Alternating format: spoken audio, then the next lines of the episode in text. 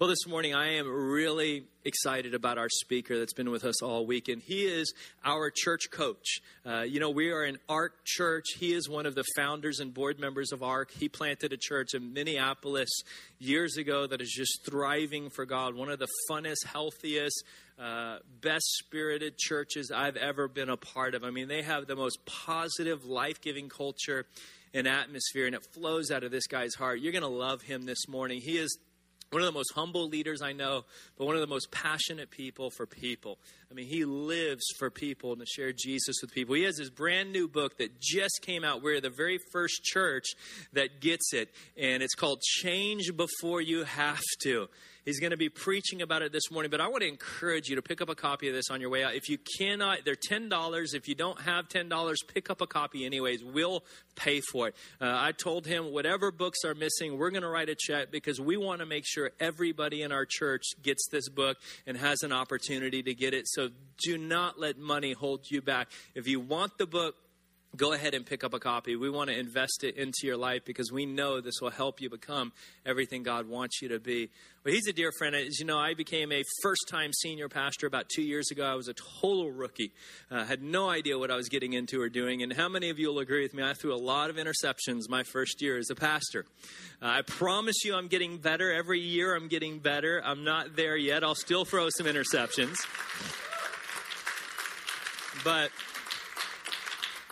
I am really blessed and fortunate to have a coach like Rob who came in and really spoke into my life and helped me understand some things and has challenged me to, to love Jesus and to love people and be the best pastor that I can be. So before we welcome him this morning, I want you to watch this quick uh, clip of, of, of his church in Minneapolis and who we have this morning.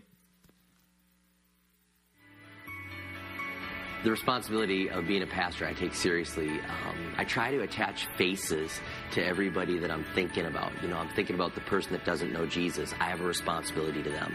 The person that's new in their faith, I have a responsibility to them. The people that have been around for a while, I have a responsibility to them. And uh, you wake up every day realizing, hey, we've got to make this happen, and I'm not that good. I've got to rely on God today.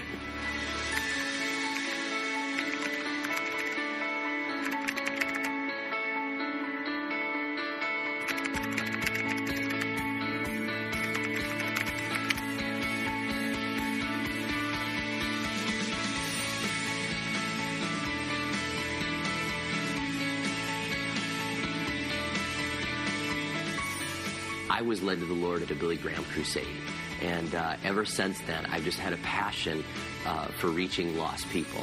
Uh, I guess you could say I'm part pastor, part evangelist, and uh, as somebody that's got that heart of an evangelist, I'm always about let's reach the next person that needs to have faith in Jesus Christ. I get energized by staying connected to people. Um, I think numbers numb us, but people energize us. And if I could give any advice to pastors, it's stay connected to people, hear the life change stories, uh, hear the good, see the growth, uh, hear the testimonies of what's going on. Because when you get too far removed, numbers will just numb you. And reports don't inspire, but life change does.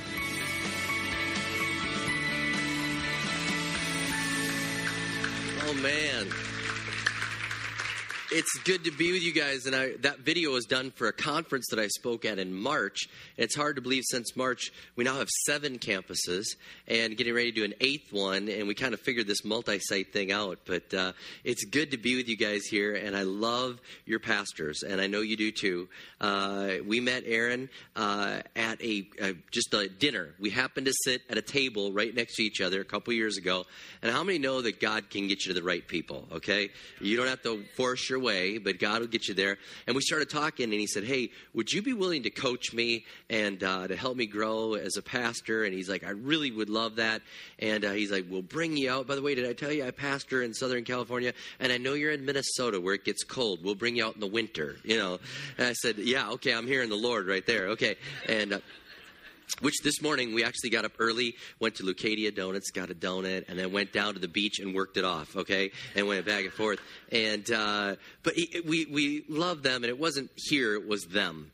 And uh, I said, you know what? I see you, Aaron. You have such potential. You've come from a large uh, inner city church, the Dream Center, and now you're pastoring a church and doing this. And I think you have gigantic upside, and I want to help you in any way that I can. And uh, we love Aaron and Amanda, and we love Asher. They've been out to our church and have been to our staff meeting. And uh, I know you love them, but I want you to show your appreciation. Can you show your appreciation for them? Yes. That's good. So we're we're out here. We were out in Hawaii, and we were coming back, and he said, will you stop in and, and preach? I said, well, the book just came out. We just launched it. And he said, let's go ahead and do this. And uh, really, we, we just launched it at the church the last couple of weeks. And uh, here's how it came about, uh, about the book. My wife and I were out to eat with some other friends. And uh, when we were out to eat with them, it was one of those conversations where you start saying, what would you do if this happened? What would you do if that happened? And uh, all of a sudden, I said to my friend, if something happened to your wife, you'd be a basket case. What would you do? And he goes, oh, I know. I'm so high maintenance. I don't know what I do. And then, he's, and then he said, what would you do if something happened to Becca? You wouldn't know what to do either. And I go, you're right. I'd be totally lost without her. And I said, and I'd have to lose weight.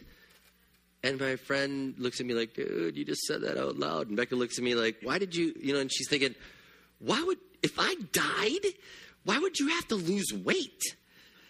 And then I'm looking for a lie at that moment, you know, as a pastor. And my friend blurts out, what he's saying is he couldn't attract a woman that looks like you if he looked like that. Go ahead and stand up, honey, and show, you know, this is my wife, Becca, here. And then she's like, seriously, you would lose weight for a woman that doesn't even exist? But the woman that made a vow to you, you're just content, you know, growing, you know. She goes, that's terrible. And I was like, that is. So I, I promise you, honey, I'll change. I'll go in. I'll, I'll go to the doctor this week. I'll pretend like I had a heart attack. And I'll, I'll, I'll you know, I won't like fake it, you know, but I'll, but I'll pretend. And I'll tell the doctor to tell me what to do. And she's like, yeah, yeah, right. You know, let's see the change.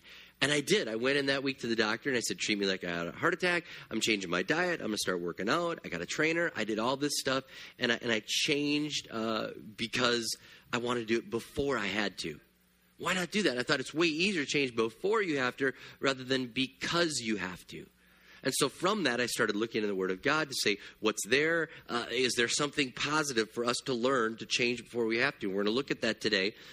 But then all of a sudden, it turned into a book. Somebody heard about this idea, and they said, let's turn it into a book. And so it was just released literally last week. Uh, went out to the bookstores, and uh, it's available online.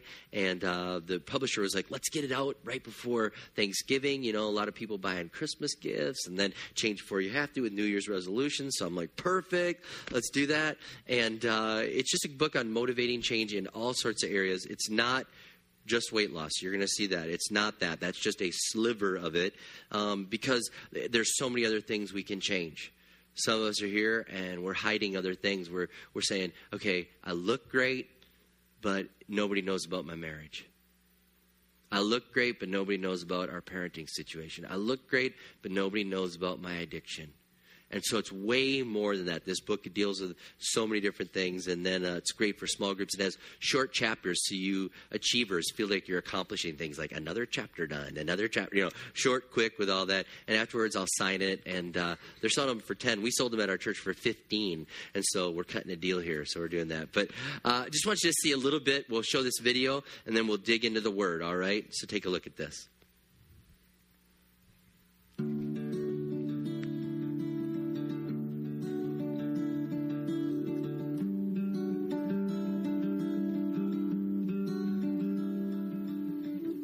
Somebody came up to me and they said, Pastor Rob, they said, you have a great marriage, great kids. You're up there preaching. You got the spiritual life going on. And yet your physical is so bad. And I was like, yeah, I'm like addicted to Little Debbie snack cakes. You know, I mean, I'm addicted. I got to admit, I was embarrassed. Like thirty-eight percent body fat and two hundred fifty cholesterol. I just thought, wait a minute, I've got to change before I have to. And I have been there. Let me tell you something. I've been at the hospital where the guy has the heart attack and his whole life gets turned upside down. Worse than that, I have been there talking to the widow, devastated, because her husband wouldn't change. What do you need to change? This is not like a weight loss clinic, okay? This is what do you need to change spiritually, relationally? Who do you need to forgive? What has God been just hammering on you and hammering on you and saying, it's time to change, it's time to change? We can either change because we have to, or we can change before we have to.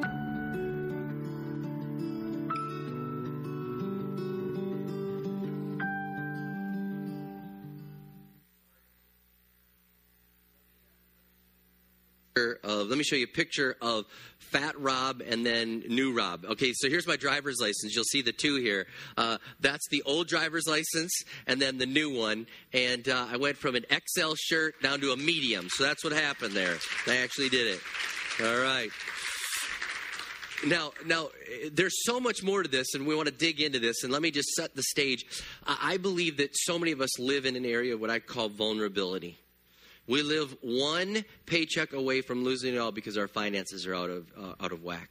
We live one staircase away from a heart attack because we're physically out of just out of step.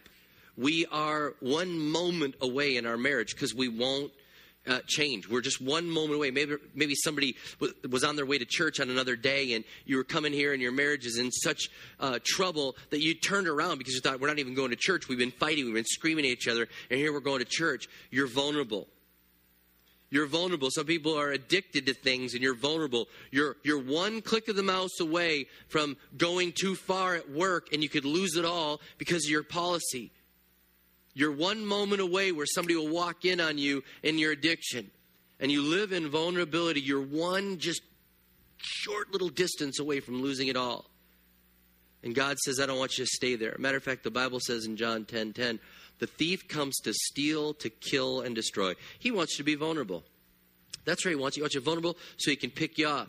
But Jesus says, I've come that you would have life, that we could get to stability. I've come that you would have life, but then he doesn't stop there. I've come that you'd have life and life more abundantly. And the word that he uses for abundantly, he's saying, I want you to have a life that is full of superabundance. I want you to be so good that it rolls out onto other people, that you have so much in you, so much extra, that you're following me, you're in vitality, that it's oozing out of you, that others can benefit from it. And this superabundance life that he has for us in every area of our life, whatever it is that we need to change, he's saying, I want every area of your life to be living in superabundance so it can spill out onto other people. And that word superabundance, it means, again, having more than you need, enough for everyone else. And uh, it actually is kind of an illustration of like a toddler or a young child that has so much energy, they, they don't even need all of it. And when I thought of this, when I was studying for this, do you know who came to my mind? Asher. Asher came to my mind. And that guy has more energy. And he's like, go, go. The first time we met, we were at the hotel, and, and he was, ew, ew, ew, and he had like fries on the table, and he ew, put some in, and ew, ew, back he went. Just super abundance of energy. And when I saw him, I was like, I want some of that. And if you've ever thought that about him, like, I, w- I want that energy, you know what that means? It means you're old. I'm just saying, because that he has more than he needs. And, and here's what should be happening. You should have more than you need in your marriage, in your physical life, in your spiritual life, and all that. So people see that and say, I want that. I want what they have. They're, they're, they're living in vitality. It's so good. I'm attracted to what they have. I want that. That's what I believe God wants us to have. And we'll have that if we change before we have to, rather than pushing ourselves all the way to the edge. Now, as I was looking in the Word of God and I was trying to figure out who changed before they had to and how did they do it, I found some examples. So that's why I did the book and the series, and that's what I'm going to talk to you a little bit about today. Just give you a, a, a taste of it. There's the key to changing, I believe, is in our heart. I believe our heart, not our blood pumping organ, you know, not that. I mean what the Bible talks about, that non-material side of man, the spirit, the mind, the conscience. I'm talking about the inner life that you and God know. We're in here where the Bible says there's something in your heart. Guard your heart. It's the wellspring of life. It's saying there's something in here where you decide on the inside that you're really going to do what you say you're going to do. We want to protect the heart. We want to guard the heart. The Bible says it's so important. Matter of fact, as you're reading in your Bibles, you're doing SOAP. Uh, your church, I love this. You do scripture, observation, application, prayer. Want to let you know, we're doing the exact same scriptures you're doing right now. We're doing this together. And so we're reading Daniel at the same time you're reading Daniel. If you're not, you should. And in Daniel, it says, Daniel purposed in his heart not to defile himself. So inside, in here, he said, you know what, God, I, I, I purpose in here that I'm not going to do, I'm not going to do the wrong thing. And he changed before he had to. If you think about it, the king's like, here's what I want you to eat. You're going to eat these meats and these things. And Daniel's like, no, that's going to make us fat. That's not going to work. What we need to eat is this over here. We're going to change before we have to. And so he goes to two different people saying, please let me change. Don't make me eat that. We'll do this. Give me ten days. See if we're not better. We're going to show you that what we're doing is the right thing. It happened because inside his heart, he said, you know what? God, I purpose to follow you. So he's a great example of changing before you have to. But the, the key example is found in Second Kings chapter twenty-two. It's in your notes, and I'm going to read it for you right out of that. And I want to talk to you about Josiah. Josiah was a young king, and he really gives us the keys to changing. In, in Second Kings chapter twenty-two, I'll start with verses one and two, then we'll skip uh, down to eleven. Josiah was eight years old when he became king, and he reigned in Jerusalem thirty-one years. His mother's name was Jediah, daughter of Adiah. She was from Bozkath. He did what was right in the eyes of the Lord and followed completely the ways of his father David, not turning aside to the right or to the left. Then verse eleven. Okay, now let me just tell you what happens between two and eleven. They go and clean out the temple. They clean out the temple, and they find some of God's word, some scrolls that were hidden. And they read it to him. And you know what happens? He gets convicted when they read those scrolls to him because it's God's word. And when you read God's word, you get convicted too. That's why you need to keep going to the word of God. And you read it and it convicts you. So he sees this. He's convicted about what they read. And in verse eleven, it says, when the king heard the words of the book of the law, he tore his robes. He gave these orders to the priests, verse thirteen, and he says, go and inquire of the Lord for me and the people and for all Judah about what is written in this book that has been found. Great is the Lord's anger that burns against us, because those who have gone before us have not obeyed the words of this book. They have not acted in accordance with all that is written there concerning us. So they go and they clean things. They, they, he says, please seek God. Seek God, we're in trouble. In verse nineteen, this is God speaking. He says, because your heart was responsive and you humbled yourself before the Lord, when you heard what I have spoken against this place and its people, that they would become a curse and be laid waste, and because you tore your robes and wept in my presence, I have also heard you, declares the Lord. Therefore, I will gather you to your ancestors, and you will be buried in peace. Your eyes will not see all the disaster I'm going to bring on this place. So here are some keys to changing before we have to. And before we go into develop on the responsive heart, which is the third key, I'm going to give you three other things. So you can write those in your margin or at the bottom of your note page there, or just you're keeping notes digitally. These are not in the notes, but these are the three keys right away for uh, changing before you have to. The first thing we see that Josiah did is he went and humbled himself. He's the king. And the Bible says he went and tore his robes. That was a sign of humility. You're saying, God, I know I have great things. I have fancy clothes and all this, but I'm tearing it open, bearing my heart to you and saying, God, it's you and I. Deal with my heart. My heart is right with you. It's not about this. I humble myself. All this that I dress myself up with, gone. I'm going to do this.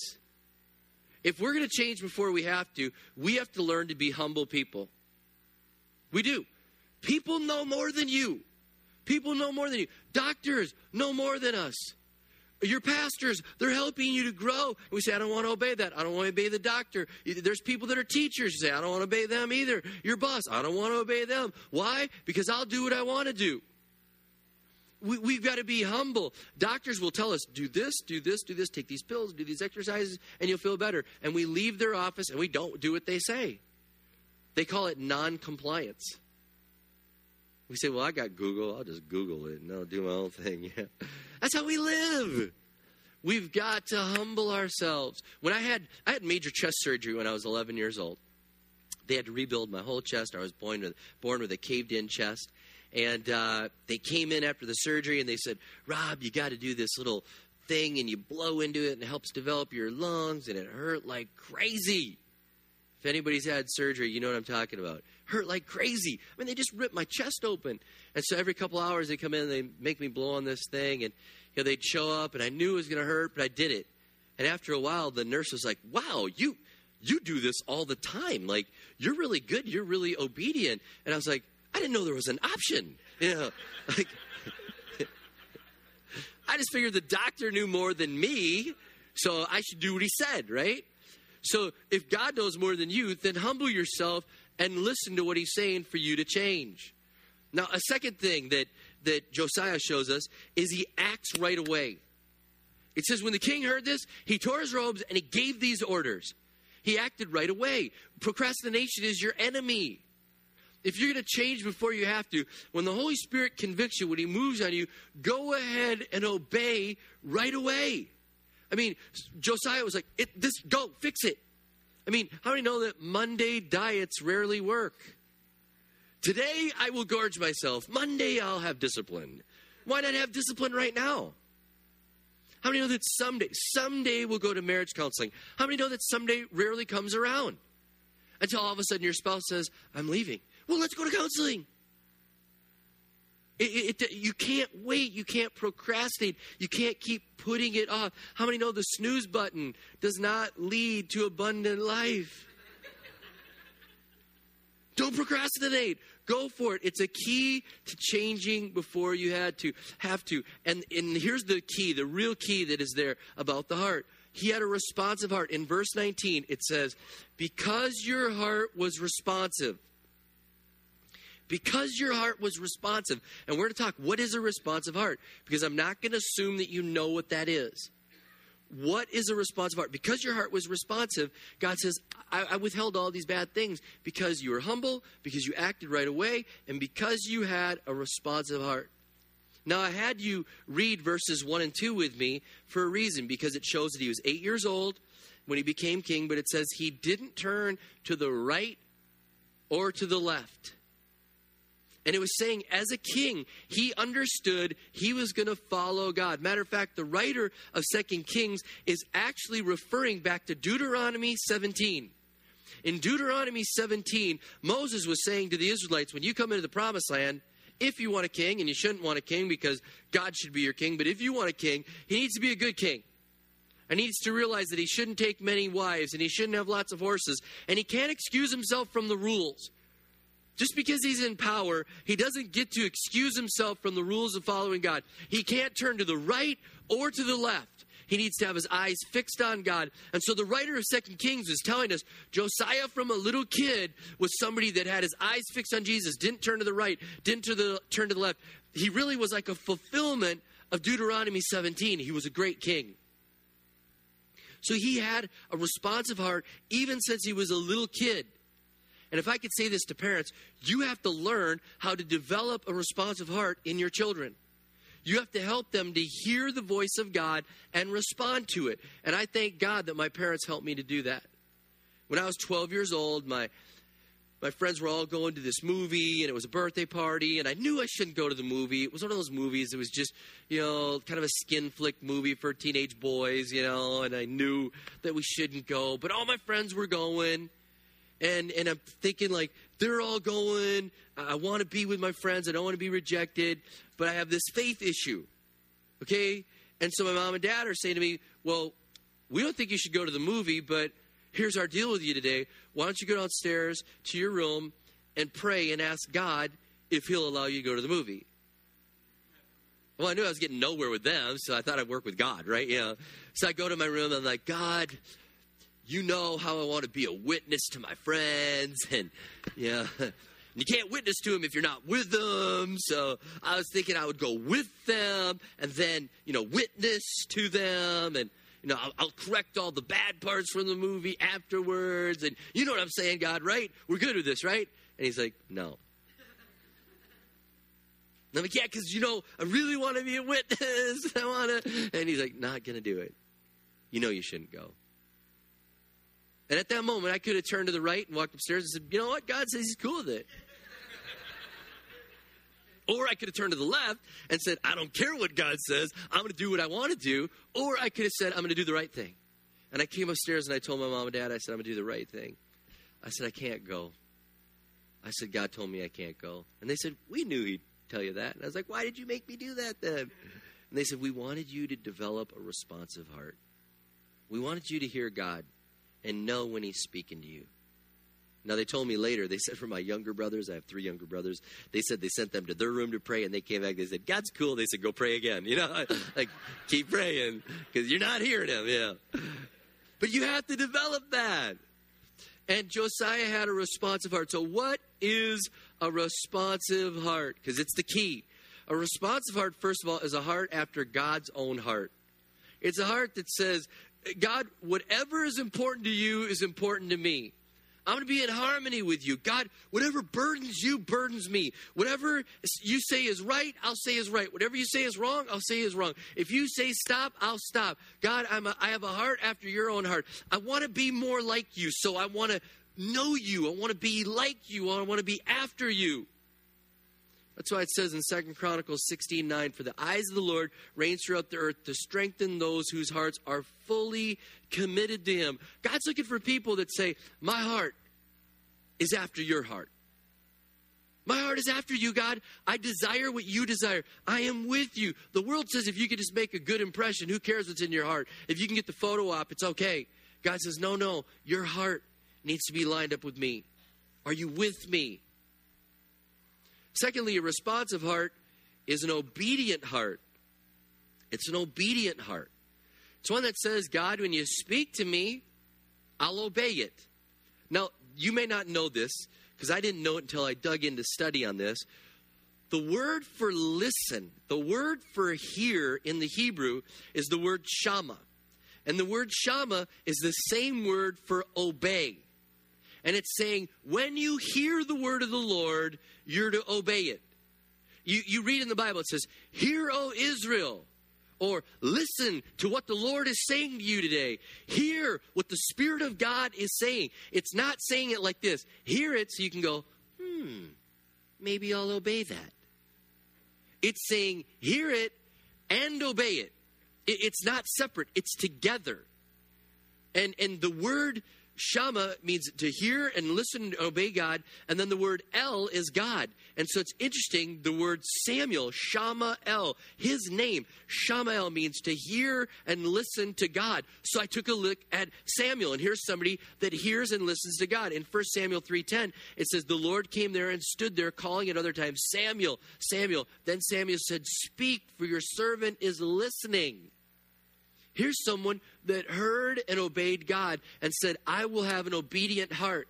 Matter of fact, the Bible tells us he has such an obedient heart. In First Samuel three nineteen, it says, the Lord was with Samuel as he grew up, and he let none of his words fall to the ground. Now, this was a metaphor. This is an example of something that they knew in their culture, but we don't know that very well. When it says he didn't let a word fall to the ground, what it was saying is, water was precious. And when they had water, they would take care of it. Because, see, we live in a society that, you know, we could turn on the faucet, water. There you go, okay? But they lived in a society where they'd have to go to a well or go to a stream or go to a lake. Water was precious. And so you would never waste water. You would never let it fall to the ground. You would take care of it. And so the Bible is saying that Samuel had such an obedient heart that when God spoke to him, he cherished the word of God.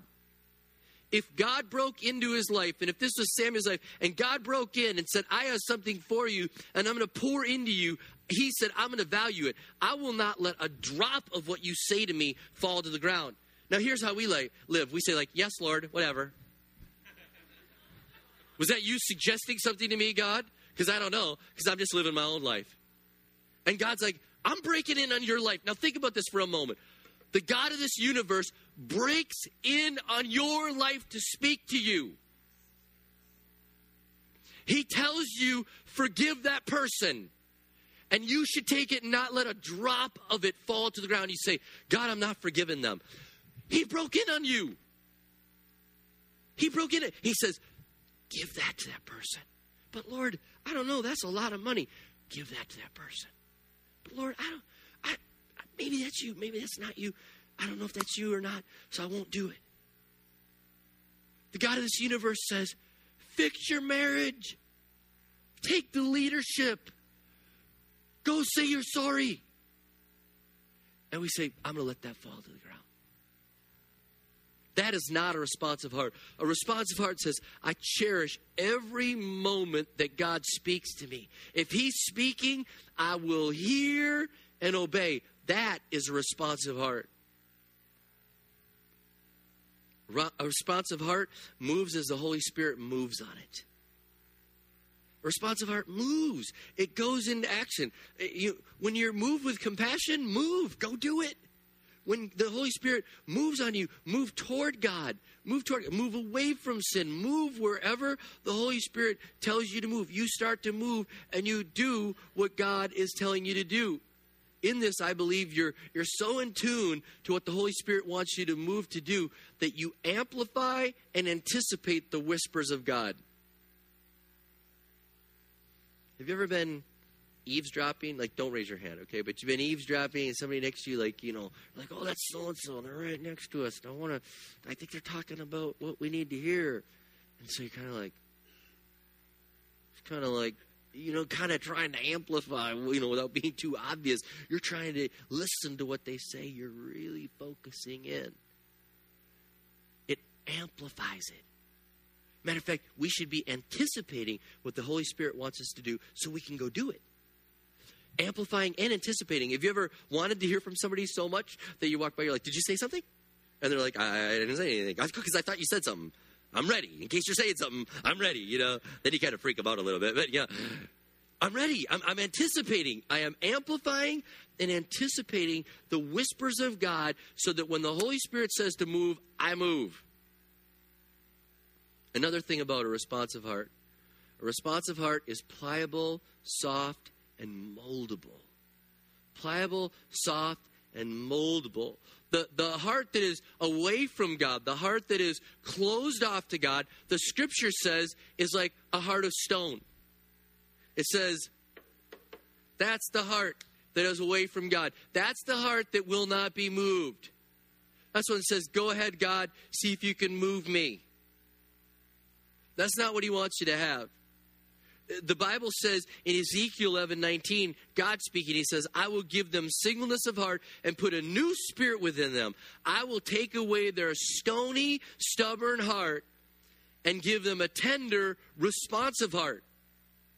And when you give your life to Jesus Christ, you're living for yourself. And all of a sudden you give your life to Jesus and he says, I will take your stony heart and I will give you a soft, responsive heart.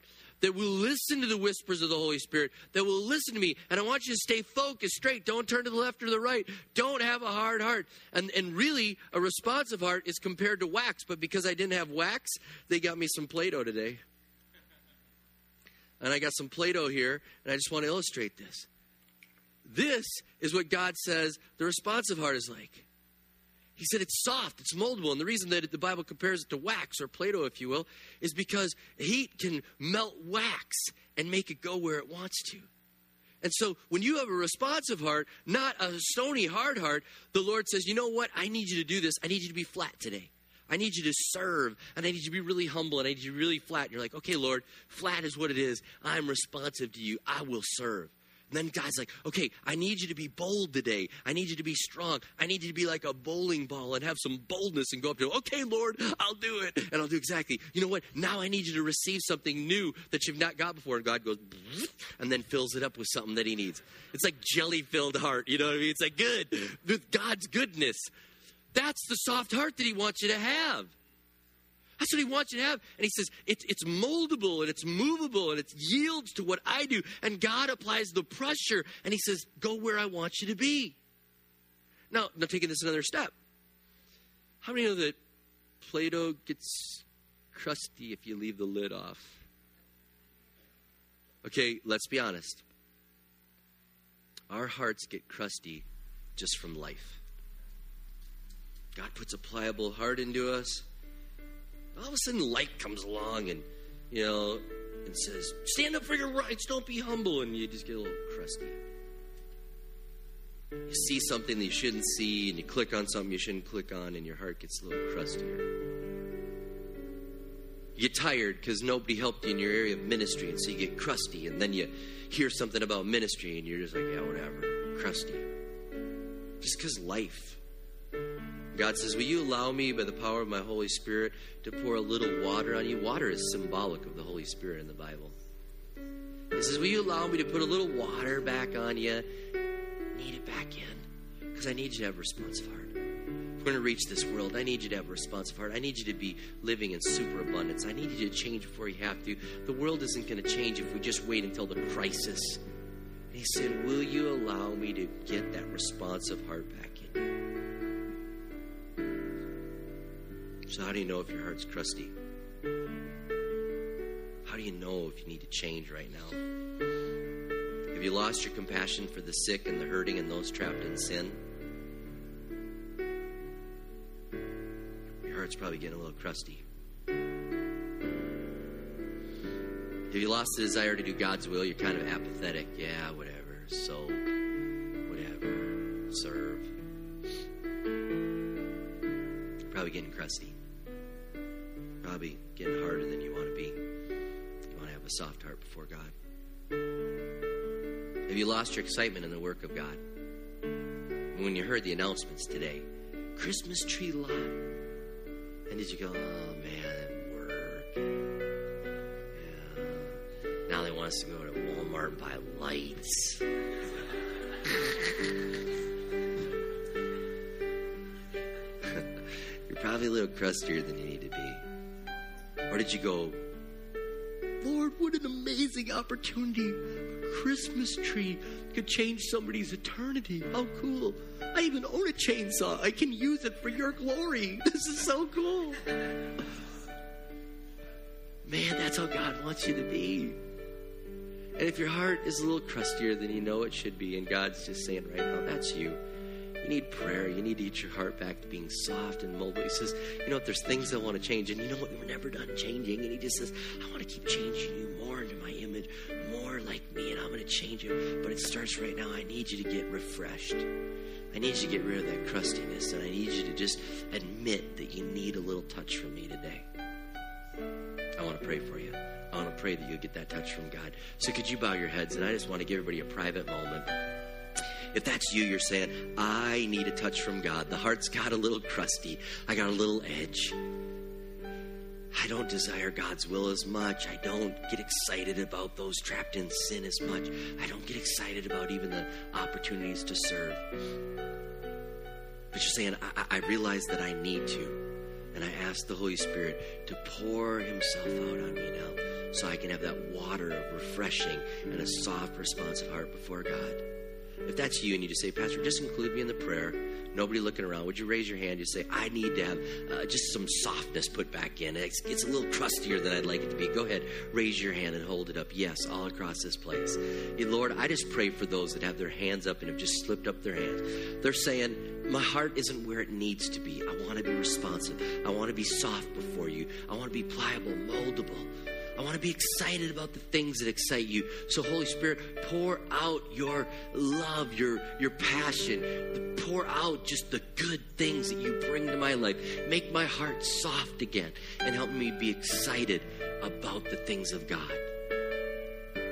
Help us to have that responsive heart, moldable and pliable, Lord Jesus, so you can get us exactly where you want us, to reach exactly who we need to reach, so we can look like you and, and be overjoyed with the things of God and have super abundance pouring out onto other people. Thank you for that. Thank you for that honesty, God, that people said, I need it. I need it. I want to be more in love with you, Lord. Thank you for that. Now with every head bowed and every eye closed, and just one last moment, I couldn't preach a sermon like this without allowing people to make the ultimate change. The Bible says it's appointed unto man once to die and then face judgment.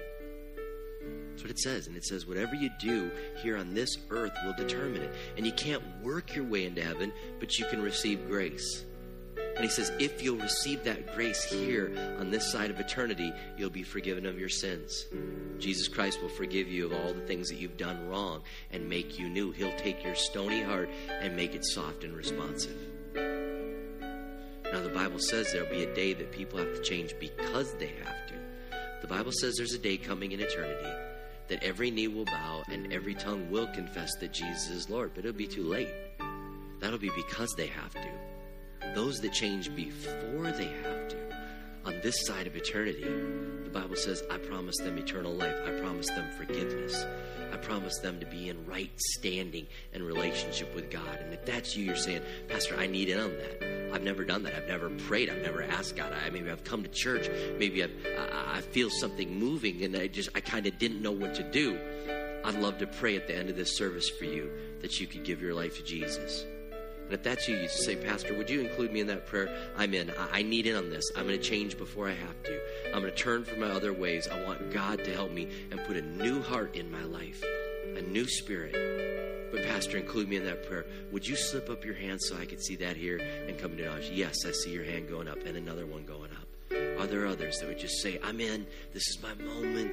I'm in. I want to do this. This is real for me. This is real. We'll wait for you. This is what we're all praying. Those that have already changed before they had to, they're praying for anyone else that would be in that moment that would join these couple that have already raised their hand. Thank you, Lord. Thank you, Lord, for the hands that have been up. And for those in that moment of decision, we thank you for that. You can put your hands down, and I want to pray. And what I want you to do is agree with this prayer. Just right now in your heart, we talked about that, that inner man, that you that you and God know. You're going to be saying, yes, Lord, I agree with this prayer. That's for me. I believe this. This is what I want in my life. So let me pray. So, Lord Jesus, I pray for those that right now have made that decision. They raised their hand, or even those that said, I wanted to, I wanted to, but now I agree with this prayer. I pray for those that are agreeing with this prayer, that right now they would say they're sorry for their sins, and they turn away from those things that they've done wrong. So just do that in your own way right now with you and God. And they're saying, Lord Jesus, I, I trust you. I know that you died on the cross, and you made a way so I could be forgiven. I trust you. Go ahead and trust him. Trust Lord Jesus right now. They're saying, I turn from those things, and I want to live for you for the rest of my life. And they're asking you, Jesus, right now, in their own way, they're saying, give me the strength to live that way for you, God. I thank you that they're doing that right now. And I thank you, Jesus, that you're forgiving them of their sins. And I thank you for that. And I pray right now they'd realize that as they just said that simple prayer, even in their own mind, they're just praying and they're thinking, can it be that easy that I just admitted inside, I want you, Lord Jesus. I pray that they'd realize that, that they can be forgiven of their sins and in right relationship with you. Thank you for that. We rejoice with those that made that decision, Lord Jesus, and say thank you, God, for those that made that decision to be in a right relationship with you and say, now I live for you. Replace the stony heart with a soft heart. In Jesus' name I pray. Thank you for the change in Jesus' name. Amen and amen. Thank you so much, Pastor Rob. It's amazing.